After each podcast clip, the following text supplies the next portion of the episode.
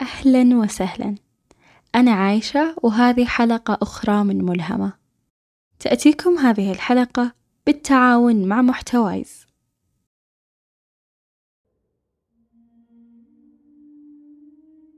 دائما ما أشبه تأملاتي بتلك اللحظة الهادئة الثمينة التي تعقب ليلة صاخبة لم تطفأ بها الأنوار ولم يخرس بها فاه. ومن هنا تحديدا نبتدئ هذه الحلقة التي ولدت من بطن الكثير من زحام أفكاري وزوبعة مشاعري وصراعاتي. ولأني أقدر وأحبذ الأشياء العتيقة التي تنبع بعد تجارب عديدة وتدمي من بؤرة تملأها الأسباب المقنعة كفاية تعليلا لوجودها. سأتحدث عن ما أسميه عادة بعلتي التي صنعت مني ما أنا عليه اليوم. العلة المختلفة عن باقي العلل بأن التعايش معها مريح والابتعاد عنها ينقلك من عالمك إلى عوالم أخرى أكثر إشراقا وأوسع نطاقا وأشد اختلافا بالتأكيد. مختلفة في أن الخروج منها يغيرك يبدد شعور الخزي فيك ويمزقه يجعلك في محط أنظار التغيير. التي تجعل من يعبر بجانبك تعبر من خلاله. تلفته ويسألك من أين لك هذا؟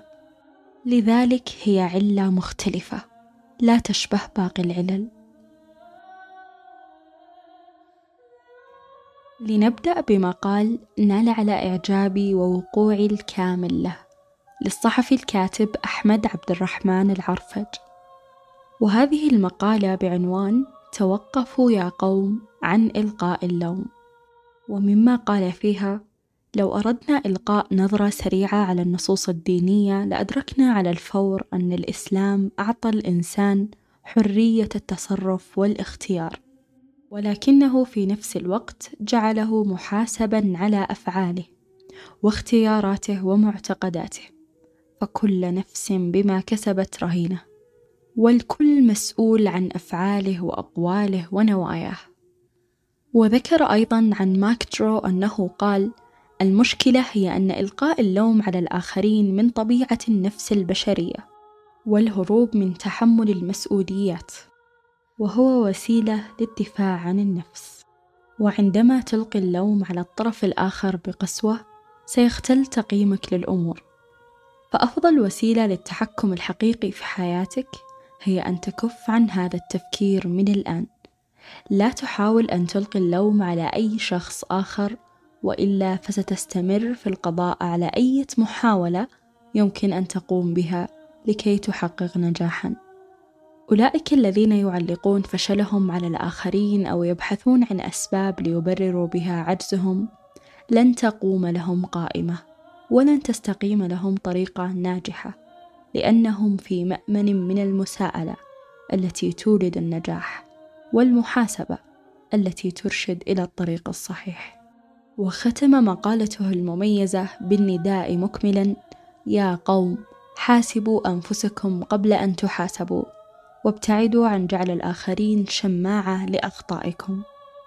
فإذا كنت أملك شيئا من النجاح فهو على ما أظن راجع إلى التوكل على الله ثم ابتعادي عن إلقاء مسؤولية فشلي على أي طرف من الأطراف أو ظرف من الظروف.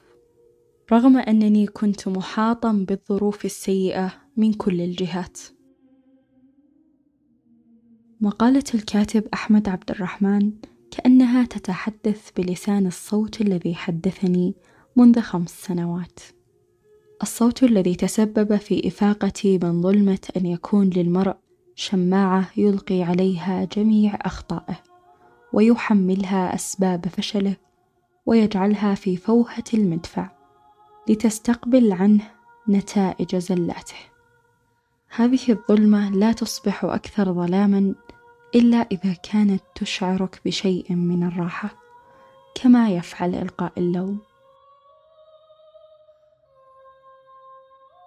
وعلى إثر ذلك تحدثت مع الدكتور النفسي سامي سعيد الذي وددت تواجده كضيف في هذه الحلقة لكنه اعتذر عن الحضور وحضرت عنه كلماته.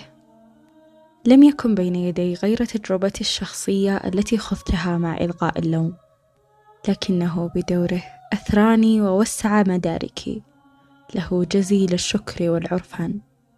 أرسل لي مقالة كتبها عما يسمى بالrationalization وهو مصطلح في علم النفس بمعنى التبرير أو آلية من آليات الحيل الدفاعية التي يتم من خلالها تفسير المواقف بما يتوافق مع الاتجاهات والميول حتى تبدو مقبولة ويعتبر التبرير من الحيل الدفاعية العصابية. ومن الأمثلة التي ذكرها الدكتور سامي في مقالته هذه على آلية الدفاع عن النفس بالتبرير. أنه مثلا عندما يبرر الطالب الغش في الاختبار بالقول أن الاختبار كان صعبا للغاية على أي حال. بدلا من استيعاب خطأه ومحاولة إبداء اعتذاره وأسفه عما بدر منه وخلق حلول منطقية لهذه المشكلة. إذا هنا الطالب استخدم آلية التبرير التي يلقي بها بالتهمة بعيدا عنه وعن محاولة محاسبته لذاته. هنا تكون آلية الدفاع عن النفس آلية سامة. لن تفيد هذا الطالب ولن تفيد من استمع إلى تبريره أيضا. وختم الدكتور سامي مقالته بجملة قال بها بالحرف If you feel like you are always in the right and everyone else is in the wrong a good percentage of the time, then it is very likely that you are relying on rationalization. وأحببت ذكر هذه الجملة تحديدا بكتابته الأصلية لها حرصا على عدم غياب أي معنى منها وهي تعني أنه إذا كنت دائما تشعر أنك على حق والآخرين مخطئين غالبية الوقت فمن المحتمل جدا أنك تعتمد على أسلوب التبرير الذي ذكرناه منذ قليل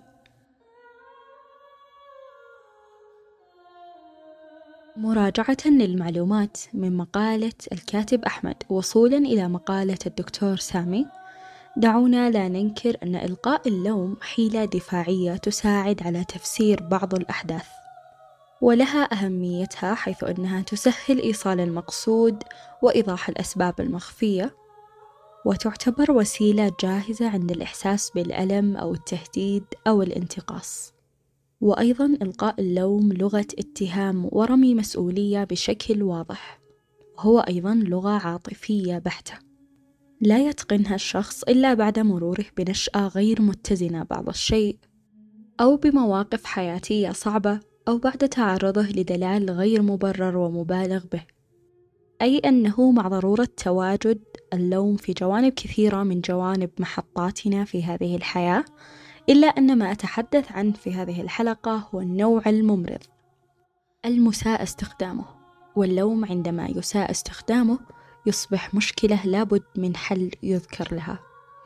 لأنه مدمر ومرهق ومشتت للانتباه ومولد لأسوأ الشخصيات التي تعاشر في مجتمعاتنا اليوم. ولأن أغلب تصرفاتنا ومشاكلنا عندما نشق نصف الطريق ترجع أسبابها إلى أول الطريق. أي إلى نشأتنا إذا لابد من أن نصف الحل يكمن بين يدي آبائنا وأمهاتنا حفظهم الله ورحم من مات منهم لكن دعونا نستحضر جيدا أن النصف الآخر من الحل يعتمد علينا It's because of my dad. It's because of my mom. It's because of my brother. It's because of my wife. It's because of my husband. None of that should matter. None of that should. So, some of the greatest prophets were married to some of the most terrible women in the world. And they were the greatest people. Some of the greatest prophets had horrible children. Some, some prophets had terrible parents. That they didn't say, well, I had a tough upbringing. Ibrahim is not going to say, I had a tough upbringing. What do you want me to do? He's not going to do that. Subhanallah. We cannot hide behind other people for our own flaws in character. Yes, they impact us. Yes, they emotionally scar us. But you know what? This is a disease, and we have to we have to learn to stand for ourselves. This is something Allah teaches us in His book. This is what I want to leave you with. A human being is actually in best view of his own self. Ala nafsi, he suggests even only on himself, meaning you cannot see anything more clearly than you can see yourself, even if you come up with excuses. Deep down inside, you know and I know. من مظاهر صدقك مع نفسك وحبك لها أن تكون صريحا محاسبا لها. كم مرة لمت بها نفسك قبل أن تصرخ في فلان وفلانة؟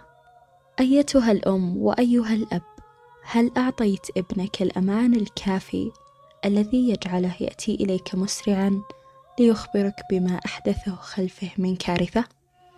أم أن الجميع اليوم يسعد عندما يرى طفلا خائفا من فعلته؟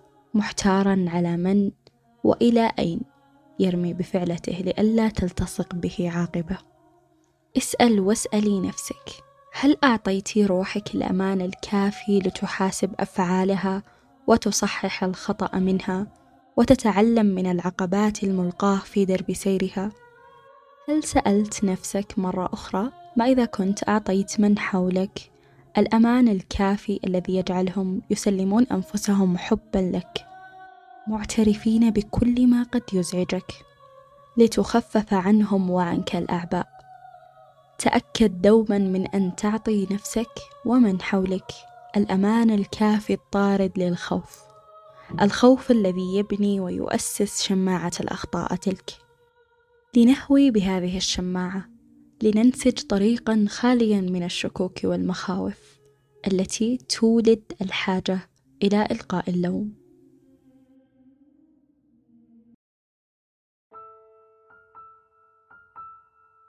وصلنا لسؤال كل عام. مستعدين للعودة إلى المدارس والجامعات؟ أسواق التميمي تقول إذا أنت جاهز أكيد كلنا جاهزين وأسواق التميمي بعد جاهزين وراجعين. توفر لك أسواق التميمي كل الخيارات الغذائية والصحية وغيرها والأفضل لك ولعائلتك وطفلك. التميمي يستقبلونكم في جميع فروعهم ولأنهم يحبون راحتكم تقدرون تتسوقون أونلاين عبر الرابط الموضوع في صندوق وصف الحلقة. ولا تنسون تنشرون هذه الحلقة وتوصلونها إلى مسمع كل من يعز عليكم. ولكل جديد للبودكاست تقدرون تتابعون صفحات البودكاست. على تويتر وال SoundCloud وعلى Apple Podcast. مستمعين وأصدقاء ملهمة دمتم سالمين.